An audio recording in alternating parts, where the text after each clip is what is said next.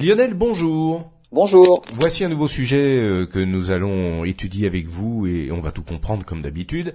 Il s'agit aujourd'hui de parler des astéroïdes, c'est bien ça ? Absolument, les astéroïdes, hein. Alors, pour la plupart dans la ceinture principale entre Mars et Jupiter, et l'étude des astéroïdes est en fait passionnante à plusieurs niveaux. Alors pour les scientifiques déjà, parce que en fait, ils ont en eux l'histoire du passé du système solaire. Ils n'ont pas évolué depuis la formation du système solaire il y a plus de 4 milliards d'années. Donc on va y revenir. Aussi pour la défense planétaire, faut bien en parler puisque les dinosaures s'en rappellent encore, ils ont disparu à cause d'un impact majeur avec un astéroïde. Comment faire pour s'en protéger ? On voudrait quand même pas finir comme les dinosaures. Et peut-être aussi simplement pour l'exploration et l'exploitation minière, parce que ce sont quand même des ressources pratiquement inépuisables. En fer, par exemple, il y a des astéroïdes qui sont des astéroïdes métalliques, entièrement faits de fer pratiquement. Si on pouvait aller les exploiter, on aurait plus de problème de minerais de fer sur Terre, par exemple. Donc finalement, les astéroïdes, et vous allez voir qu'il y a tout un tas de missions qui sont tout à fait actuelles, dont on parle finalement pas beaucoup, et qui sont finalement passionnantes. Eh ben, c'est passionnant déjà. Alors Lionel, vous nous parlez des astéroïdes, et il y en a. Ils sont situés où déjà ? Pour la plupart en tout cas ? Alors la plupart, la ceinture principale comme on l'appelle, c'est entre Mars et Jupiter. Alors là, il y a un trou, on va dire si on faisait une maquette du système solaire, Mercure, Vénus, Terre, c'est tous les 50 millions de kilomètres, Mars un petit peu plus loin, mais aussi en gros 50 millions de kilomètres, et d'un seul coup, entre 200 millions de kilomètres, c'est à peu près Mars, et plus de 600 millions de kilomètres, c'est Jupiter, il n'y a rien. Il n'y a pas rien, il y a des astéroïdes. Alors, on parle des astéroïdes comme les témoins du passé. Le Soleil et le système solaire s'est formé il y a plus de 4 milliards d'années, 4 milliards 567 millions d'années. D'abord, le Soleil, qui a rassemblé en lui la plus grande partie de ce nuage de poussière et de gaz. Ensuite, il y a les planètes. Donc, qui se sont formés à partir du disque de poussière qui restait quand même un petit peu autour du Soleil, il n'avait pas tout pris. Jupiter, les grosses planètes se sont formées rapidement, on pense qu'elle a mis que 1 million d'années à se former, Jupiter. La Terre un peu plus, 100 millions d'années, mais le reste, des petits morceaux de roche qui sont restés et qui ont formé soit des astéroïdes, soit des comètes. En fait, ça dépend de la composition. Ceux qui étaient plutôt roche que glace, c'était des astéroïdes, plutôt glace que roche, plutôt des comètes. Mais en fait, entre les deux catégories, il n'y a pas une franche dissociation, il y en a, c'est un peu les deux. Il y a certains astéroïdes d'ailleurs qu'on dit ils se prennent pour des comètes, donc on voit bien que parfois la frontière est assez floue entre la catégorie astéroïde et la catégorie comète. Et donc depuis la formation, il y en a certains, ils sont restés comme ils étaient il y a plus de 4 milliards d'années. Voilà en quoi on peut dire que ce sont des témoins du passé. Comment on les a découverts ? Les premières découvertes, ça date du 1er janvier 1801, avec le premier... c'est assez récent.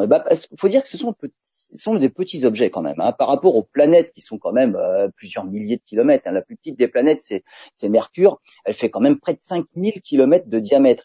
Le plus gros des astéroïdes, c'est Cérès, 1000 kilomètres de diamètre. Et il a été découvert le 1er janvier 1801. Alors à cette époque-là, on connaissait déjà 7 planètes. Il y a les 6 visibles dans le ciel jusqu'à Saturne. Celles-là, on les connaissait depuis l'Antiquité déjà. Et la 7e, c'est Uranus, qui a été découverte de manière complètement fortuite, par hasard, en 1781. Alors, en 1801, voilà un autre objet, 1000 km de diamètre. Et donc là, on a dit à l'époque, voilà la 8e planète. Entre 1802 et 1807, on en a découvert 3 autres. Palace, Dunon, Cérès. Cérès était déjà. Palace, Dunon et Vesta, les 3 suivants. Et là, du coup, ça faisait 3 planètes en plus. On en était déjà à 11, les planètes. Ensuite, il a fallu attendre un petit peu, 1845, pour découvrir la suivante, c'est Astrée. Il fait que 119 km de diamètre, c'est quand même franchement plus petit. Mais là, les découvertes se sont multipliées parce que les instruments étaient plus puissants. Et donc, on en a découvert plein. Et là, on a fini par adopter une appellation qui avait été préconisée par un astronome, William Herschel, c'est le découvreur d'Uranus. Il avait dit, non, vaut mieux les appeler des astéroïdes. Et comme on avait découvert beaucoup d'astéroïdes à ce moment-là, on s'est dit, on va arrêter avec la dénomination planète, on va les appeler astéroïdes. Et c'est là que le nom d'astéroïdes est né. Actuellement, avec le satellite Gaia qui a observé l'espace, notre galaxie, mais aussi notre système solaire, avec Gaia, on connaît 800 000 astéroïdes. Alors quand on dit on connaît, les orbites sont connues. Mais j'imagine que c'est une infime partie de ce qui existe. Absolument, puisqu'on pense que rien que pour ceux qui ont un diamètre supérieur à 1 km, il y en a avoir plus de 1 million, mais on connaît 800 000 seulement. Ces astéroïdes-là, qui sont extrêmement nombreux, on les connaît aussi dans leur diversité de composition. Il y en a, on pense que c'est plutôt, alors c'est pas qu'on pense, on sait, c'est plutôt des silicates, donc comme la croûte terrestre, hein, donc c'est des types S. Il y en a d'autres sont beaucoup plus carbonés, beaucoup de matières carbonées, donc des types C. Il y en a d'autres plutôt métalliques, type M, donc surtout du fer. Et il y en a d'autres qui contiennent énormément de matériaux hydratés, donc ça veut dire qu'il y a de l'eau. On pense d'ailleurs, pour certains, que il serait à l'origine de l'eau sur Terre. Quand la Terre, au début de sa formation, a été bombardée par des astéroïdes, si les astéroïdes contenaient de l'eau, des matériaux hydratés, une bonne partie de nos océans peut venir justement de ces astéroïdes-là. Comment on le sait? Il y a des types S comme des silicates, du carbone, des métaux, simplement avec toutes les météorites qui tombent sur Terre. En analysant la composition de ces météorites-là qu'on récupère sur Terre, on se rend compte qu'il y en a qui sont plutôt silicatés ou plutôt carbonés ou plutôt métalliques ou alors avec des matériaux plutôt hydratés.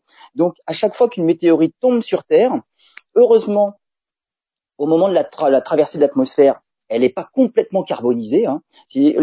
Quand une météorite traverse l'atmosphère, donc un astéroïde traverse l'atmosphère et devient météorite parce qu'il touche la Terre, en fait, il comprime l'atmosphère devant. Et cette compression-là fait que la température augmente. C'est comme quand on utilise une pompe à vélo, la compression du gaz fait que ça chauffe le gaz. Donc ça, c'est l'effet pompe à vélo. À l'inverse, si vous faites une détente de gaz, là, ça fait un refroidissement. Ça, c'est l'effet frigo. Ouais. Donc la météorite, c'est plutôt comme la pompe à vélo et non pas comme le frigo. Et donc ça carbonise juste la croûte à la surface, mais l'intérieur de la météorite, elle est intacte. Et donc on peut analyser l'intérieur d'une météorite, c'est de la matière qui n'a pas évolué, qui n'a pas été fondue lors de la traversée de l'atmosphère, qui finalement ne dure que quelques instants. Hein. C'est pas une compression et un chauffage qui va durer très très longtemps. Donc grâce aux météorites qui tombent sur Terre, il y en a quand même 10 000 tonnes qui tombent sur Terre chaque année. Hein. Bon, pas que des grosses, hein. Les poussières c'est quand même un peu trop petit. Mais parmi ces météorites qui tombent, il y en a des grosses qu'on peut étudier, et ces météorites-là sont les reliquats des astéroïdes que l'on peut trouver dans le système solaire. Eh ben, c'est passionnant, on y revient tout de suite. Alors Lionel, les astéroïdes suscitent plein d'interrogations, et la meilleure façon pour répondre à ces interrogations, c'est d'aller les voir sur place, d'aller les explorer. Il y a d'ailleurs eu, et vous en avez parlé régulièrement dans plusieurs de nos chroniques, il y a d'ailleurs eu deux missions importantes, vous allez nous en parler, qui permettent aujourd'hui, eh bien, aux scientifiques de disposer d'échantillons, puisque ces sondes reviennent sur Terre. En tout cas, les échantillons reviennent sur Terre. Exactement, là on a parlé tout à l'heure précédente émission, c'était les météorites. On étudie ce qui nous tombe dessus, ce qui vient sur place. Mais pour mieux faire, en fait, c'est d'aller chercher carrément les échantillons sur place. Alors, le retour d'échantillons, pourquoi plutôt ramener les échantillons sur Terre plutôt que d'étudier sur place? Faire une mission, une petite sonde qui va sur place, on ne peut pas quand même faire une sonde extrêmement élaborée, qui pèserait très lourd avec des expériences très élaborées pour étudier des échantillons sur place. Le mieux, c'est de ramener tout sur Terre et de pouvoir étudier dans nos laboratoires terrestres où là, il y a du matériel pour pouvoir faire de très bonnes investigations. Et donc, c'est l'idée. Après avoir découvert les astéroïdes, plutôt que d'aller les étudier sur place avec des missions qui ne sont pas très élaborées, c'est faire des retours d'échantillons. Mais c'est quand même pas simple. Parce que les astéroïdes, on l'a dit, leur composition est très variable. Et donc, leur comportement est pas facile à pouvoir anticiper. Et comportement, par exemple, si on ne connaît pas très bien la masse, parce qu'on ne connaît pas très bien la composition, c'est l'attraction gravitationnelle qu'on va avoir du mal à anticiper. Et c'est toute la mission qui est conçue autour de tout ça, quand même, comme paramètre. Si on ne sait pas comment la gravité agit, on va avoir du mal à faire atterrir quelque chose pour pouvoir aller prélever des échantillons. La nature de la surface, ensuite. Est-ce que c'est bien lisse? Est-ce que c'est très caillouteux? Comment va se comporter la surface? Tout ça, c'est pas facile. Entre un astéroïde de 300 mètres comme Itokawa et un astéroïde de 1000 km comme Cérès, vous vous doutez bien que le comportement va pas du tout être le même. Et donc, on a fait récemment des missions. Une mission japonaise, c'est Hayabusa 2, puisqu'on avait déjà fait Hayabusa 1. Oui. Hayabusa 2, ça a été lancé le 3 décembre 2014. Il est arrivé autour de l'astéroïde Ryugu en juin 2018. Et retour d'échantillons, c'était en décembre 2020, donc c'est assez proche. C'est assez récent, ouais. Absolument. Hayabusa 2, en fait, il a fait une récolte, alors une première récolte le 19 février 2019.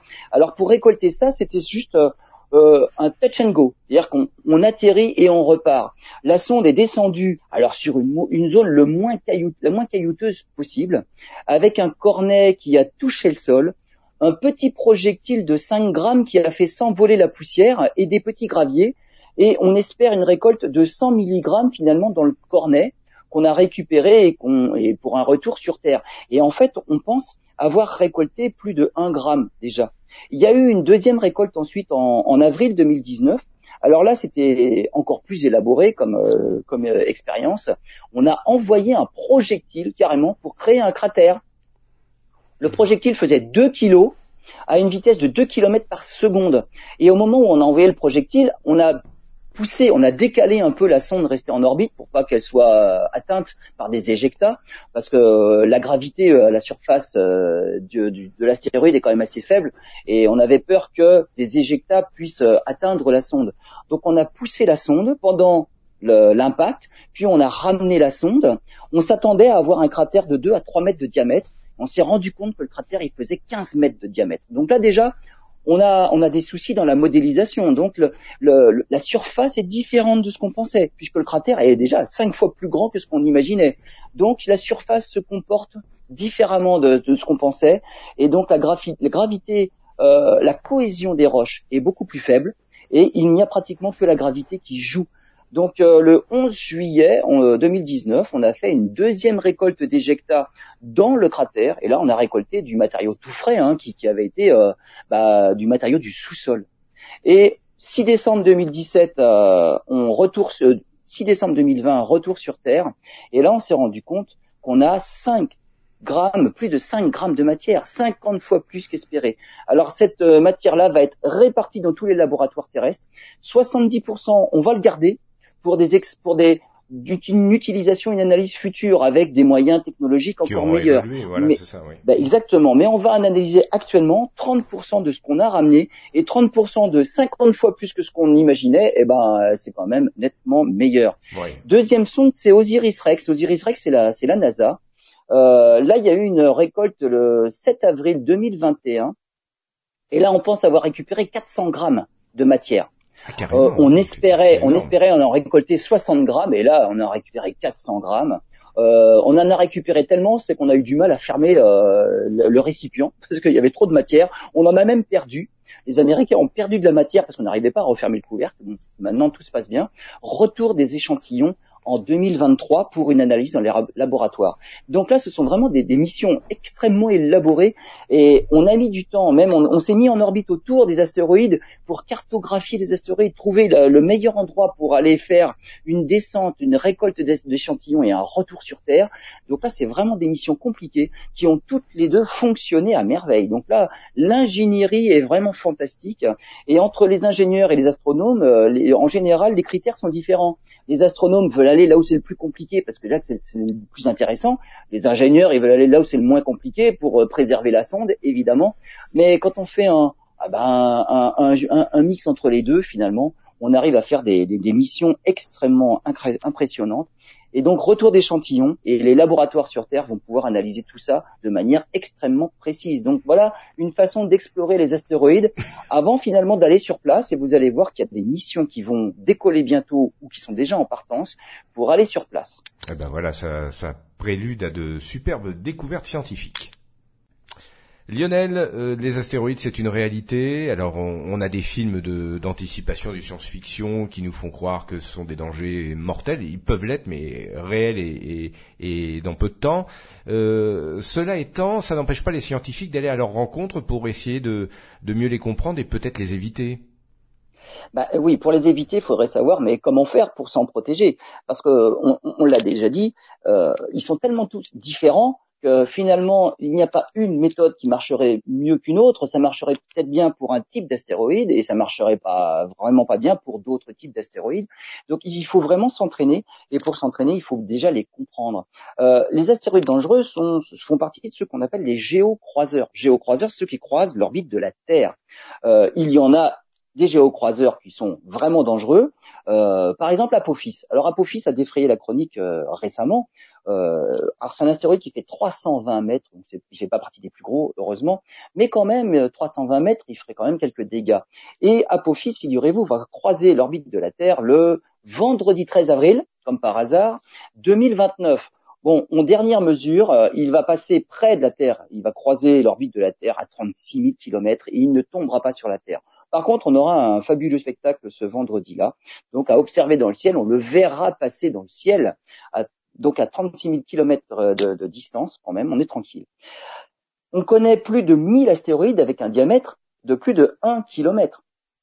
On estime qu'il y en a 1000, on en connaît 90% seulement, hein. Donc il y en a d'autres qui sont même inconnus, donc c'est pour ça qu'il faut continuer à les étudier.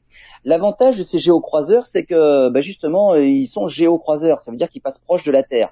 Donc ce sont ceux qu'on peut les étudier le plus facilement, parce qu'ils sont pas si loin que ça, à certains moments, sur leur orbite. Quand ils sont loin sur leur orbite, on est tranquille, mais c'est au moment où ils croisent l'orbite de la Terre qu'ils sont le plus proches. L'inconvénient, c'est justement qu'ils sont très proches et potentiellement c'est l'occasion pour eux de nous tomber dessus. Comment s'en protéger ? Voilà, c'est ça qu'il faut trouver. Il faut réussir à dévier leur trajectoire et si possible à s'y prendre le plus tôt possible. C'est pas au dernier moment qu'on pourra faire grand chose. Si on les dévie de quelques mètres, ça suffira pas. Ouais, c'est pas le style. C'est pas le style. C'est un peu le style du film Armageddon. Oh tiens, il est dans la banlieue de la Terre, on va faire quelque chose. C'est trop tard. C'est un peu trop tard, voilà. La moindre déviation de trajectoire, mais si on s'y prend des dizaines ou des centaines d'années en amont, parce qu'on sait que dans un siècle, il tombera sur Terre, si on a un siècle pour dévier sa trajectoire un petit peu chaque année, finalement, au bout d'un siècle, il l'aura franchement dévié. Donc c'est un peu ça l'idée. Et il y a une mission actuellement qui est partie, c'est la mission DART. DART, alors ça veut dire fléchette en anglais, hein. C'est la NASA. Et DART, c'est un acronyme qui veut dire test de redirection d'un astéroïde double. Alors l'objectif de la mission DART, c'est l'astéroïde Didymos. Il fait 900 mètres de diamètre. Ce n'est pas un géocroiseur, comme ça, si jamais on provoque la destruction de l'astéroïde, on n'en mettra pas plein dans l'orbite de la Terre. C'est une belle bête. C'est quand même un gros. Alors c'est un astéroïde double parce que Didymos, 900 mètres de diamètre, a un petit satellite. Dimorphos, 160 mètres de diamètre. Alors c'est un astéroïde avec son satellite, c'est presque un astéroïde double, hein. Les deux sont quand même assez gros. Et l'objectif, alors DART c'est une fléchette, c'est la sonde DART qui a décollé en novembre dernier, 2021, par une fusée Falcon 9. Il doit aller s'écraser sur le petit satellite Dimorphos. L'impact doit avoir lieu entre le 26 septembre et le 1er octobre 2022. Alors la sonde DART c'est 550 kilos, hein. Et il doit percuter Didymos le petit Dimorphos à 23 700 km/h. Alors ce qu'on pense, c'est on va dévier un petit peu le petit satellite et on devrait provoquer une modification de sa période de révolution autour du gros de 10 minutes.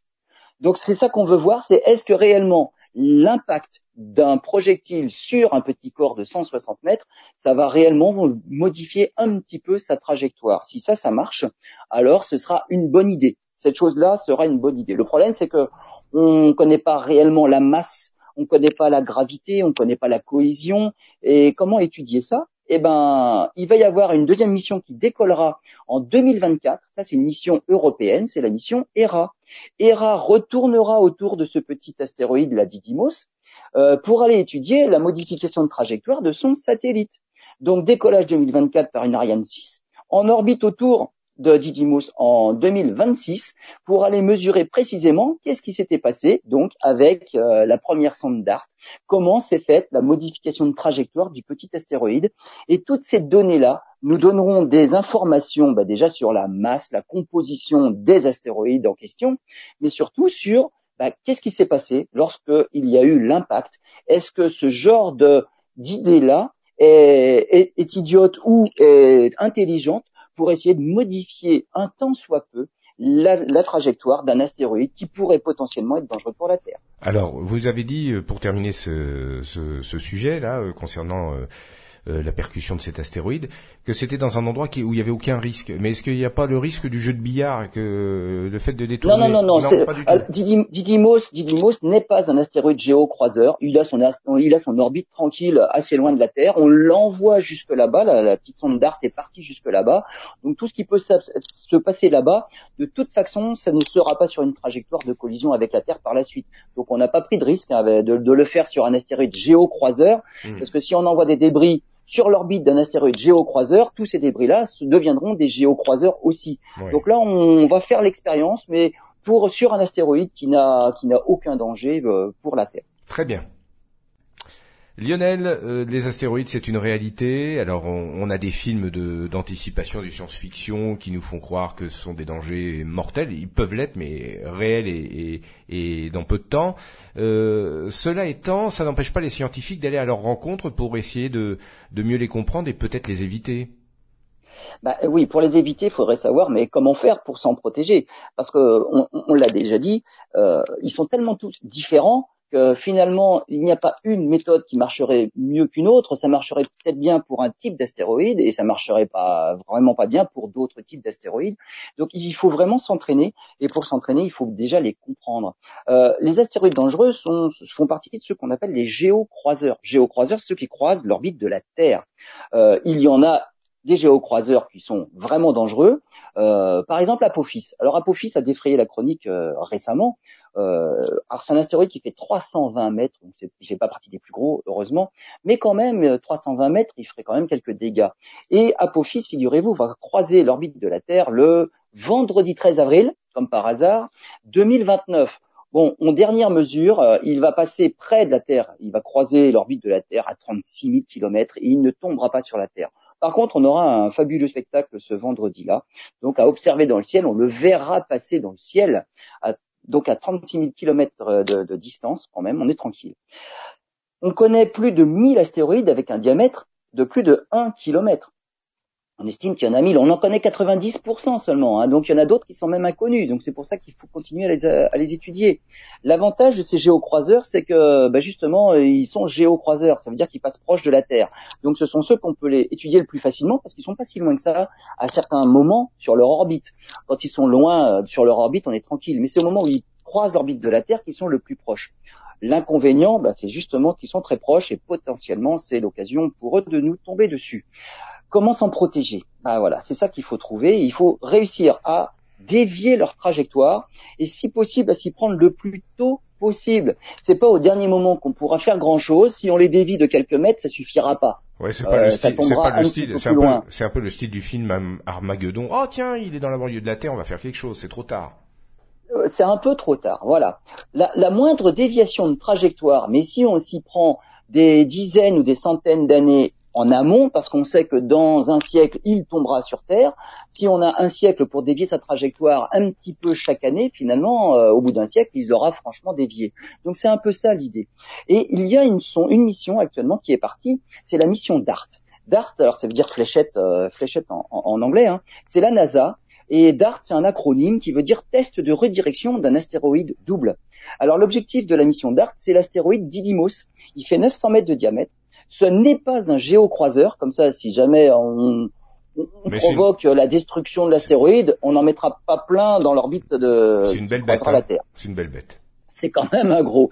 Alors, c'est un astéroïde double parce que Didymos, 900 mètres de diamètre, a un petit satellite. Dimorphos, 160 mètres de diamètre. Bon, alors, c'est un astéroïde avec son satellite, c'est presque un astéroïde double, hein. Les deux sont quand même assez gros. Et l'objectif, alors DART, c'est une fléchette, c'est la sonde DART qui a décollé en novembre dernier, 2021, par une fusée Falcon 9. Il doit aller s'écraser sur le petit satellite Dimorphos. L'impact doit avoir lieu entre le 26 septembre et le 1er octobre 2022. Alors, la sonde DART, c'est 550 kilos, hein. Et il doit percuter le petit Dimorphos à 23 700 km/h. Alors, ce qu'on pense, c'est qu'on va dévier un petit peu le petit satellite et on devrait provoquer une modification de sa période de révolution autour du gros de 10 minutes. Donc, c'est ça qu'on veut voir, c'est est-ce que réellement l'impact d'un projectile sur un petit corps de 160 mètres, ça va réellement modifier un petit peu sa trajectoire. Si ça marche, alors ce sera une bonne idée. Cette chose-là sera une bonne idée. Le problème, c'est que on connaît pas réellement la masse, on connaît pas la gravité, on connaît pas la cohésion. Et comment étudier ça? Eh ben, il va y avoir une deuxième mission qui décollera en 2024. Ça, c'est une mission européenne, c'est la mission Hera. Hera retournera autour de ce petit astéroïde, la Didymos, pour aller étudier la modification de trajectoire de son satellite. Donc, décollage 2024 par une Ariane 6, en orbite autour de Didymos en 2026 pour aller mesurer précisément qu'est-ce qui s'était passé donc avec la première sonde DART, comment s'est faite la modification de trajectoire du petit astéroïde. Et toutes ces données-là nous donneront des informations déjà sur la masse, la composition des astéroïdes en question, mais surtout sur qu'est-ce qui s'est passé lorsqu'il y a eu l'impact. Est-ce que ce genre d'idée-là est idiote ou est intelligente pour essayer de modifier un tant soit peu la trajectoire d'un astéroïde qui pourrait potentiellement être dangereux pour la Terre. Alors, vous avez dit, pour terminer ce sujet-là, concernant la percussion de cet astéroïde, que c'était dans un endroit où il n'y avait aucun risque. Mais est-ce qu'il n'y a pas le risque du jeu de billard, que le fait de détourner... Non, pas du tout. Didymos n'est pas un astéroïde géocroiseur. Il a son orbite tranquille assez loin de la Terre. On l'envoie jusque là-bas. La petite sonde DART est partie jusque là-bas. Donc tout ce qui peut se passer là-bas, de toute façon, ça ne sera pas sur une trajectoire de collision avec la Terre par la suite. Donc on n'a pas pris de risque de le faire sur un astéroïde géocroiseur, parce que si on envoie des débris sur l'orbite d'un astéroïde géocroiseur, tous ces débris-là deviendront des géocroiseurs aussi. Oui. Donc là, on va faire l'expérience, mais sur un astéroïde qui n'a aucun danger pour la Terre. Très bien. Lionel, on va terminer aujourd'hui ce sujet consacré aux astéroïdes, et vous allez nous parler de Psyche, c'est ça? Absolument. Psyche, c'est le nom d'un astéroïde. C'est l'un des plus massif de la ceinture principale d'astéroïdes. Il a quand même un diamètre de 200 km, celui-là, hein. Et il est plutôt sur la partie externe de la ceinture des astéroïdes. Alors, c'est un type M comme métallique, rappelez-vous. Et on pense qu'à la surface, alors c'est des émissions, l'étude radar, hein, donc on analyse la réflexion d'ondes radar. Il est composé à 90% de fer en surface. Des mesures de sa masse et donc de sa densité montre qu'il est composé dans son volume de 30 à 60% de métal. Donc c'est quand même énorme aussi. C'est un astéroïde de type métallique. On pense que finalement, pourquoi il est aussi ferreux? Parce que quelle est la différence entre les astéroïdes plutôt silicatés et d'autres qui seraient plutôt métalliques comme Psyche? On pense que ces astéroïdes-là sont issus d'objets beaucoup plus gros, presque des planètes. On appelle ça des planétésimaux. Donc, c'était des objets qui étaient gros, qui ont failli grossir encore plus pour devenir finalement de vraies planètes, mais finalement, ils se sont fait percuter par un autre objet qui les a cassés en morceaux. Mais on va dire, ces presque planètes-là avaient commencé à se différencier. C'est-à-dire que la croûte, l'objet complètement en fusion, fait que les éléments les plus lourds comme le fer et le nickel se dirigent vers le centre. Et donc, ça fait un noyau fer-nickel, comme au centre de la Terre. Imaginez actuellement la Terre se ferait percuter par une autre planète, elle serait complètement détruite. Mais dans les éjectats, dans les morceaux créés après l'explosion, on aurait des morceaux qui viendraient du noyau de la Terre, ces morceaux-là seraient du fer pur, oui. Et des morceaux qui viendraient de la croûte de la Terre, ce seraient des silicates purs. Voilà pourquoi on a des astéroïdes de nature aussi différente. C'est que, à la suite de toutes les collisions qu'il y a eu entre eux, certains qui venaient d'objets beaucoup plus gros, ils venaient d'objets qui étaient presque déjà des planètes, et donc on a des morceaux d'anciennes planètes, des morceaux de croûte d'anciennes planètes et des morceaux de noyaux. Ils n'ont pas du tout la même composition, bien évidemment. Et Psyche, Psyche viendrait plutôt du noyau d'un objet beaucoup plus gros. Alors Psyche, c'est le nom de l'astéroïde, c'est le nom aussi de la mission qui va décoller en août 2022. Par une fusée Falcon Heavy. Et donc, en mai 2023, la sonde va passer à seulement 500 km de Mars en passant. Et à ce moment-là, elle va utiliser la gravitation de Mars pour accélérer encore un petit peu, pour faire une sorte de sonde, une fonte gravitationnelle, accélérer, changer de trajectoire. Et cette assistance gravitationnelle va l'amener à se mettre en orbite autour de Psyche en janvier 2026. La durée de la mission est prévue actuellement, en tout cas, ou initialement dans les projets, pour 21 mois. Mais comme toutes les missions, finalement, il y a toujours des prolongations, parce qu'on voit toujours large, on surdimensionne un petit peu tout, et donc on a toujours des prolongations de missions qui sont possibles, parce qu'il y a toujours des réserves de carburant, il y a toujours de l'énergie, mais en tout cas, c'est prévu pour 21 mois. Et lors de cette mission, il va y avoir 4 orbites différentes. Quand on va se mettre en orbite, on sera assez loin de l'astéroïde, et là on étudiera de loin, finalement, pendant une centaine de jours, les caractéristiques générales de l'astéroïde. Puis des orbites de plus en plus rapprochées, et les dernières orbites permettront de cartographier les éléments chimiques à la surface qu'on pourra explorer de manière plus détaillée. Donc, Psyche, vraiment une mission pour un astéroïde métallique qui va être vraiment intéressant. Là, la gravité sera complètement différente que ce qu'on a connu pour les sondes japonaises sur les astéroïdes précédents. Là, c'est un astéroïde métallique. Alors, avec toutes ces missions dont on a parlé, c'est pour mieux connaître les caractéristiques des astéroïdes, mieux les comprendre pour mieux les étudier, et essayer de comprendre la façon de s'y poser, prélever des échantillons et s'en protéger. En fait, tous ces paramètres-là et tout ce qu'on va déduire de toutes les analyses et les mesures des astéroïdes, c'est pour faire à la fois de la science, de la défense pour s'en protéger si jamais on a besoin, et l'exploration future, parce que finalement un astéroïde métallique composé à 60% de métal, c'est quand même une énorme mine de fer. Lorsqu'on en aura beaucoup moins sur Terre, là il y a quand même des ressources inépuisables. Et donc c'est passionnant les astéroïdes parce que ils sont d'une extrême diversité. Et c'est ce qui les rend finalement passionnants à étudier. Voilà, et ça donnera à l'occasion d'autres émissions d'En route vers les étoiles qui leur seront consacrées. Merci Lionel et à bientôt.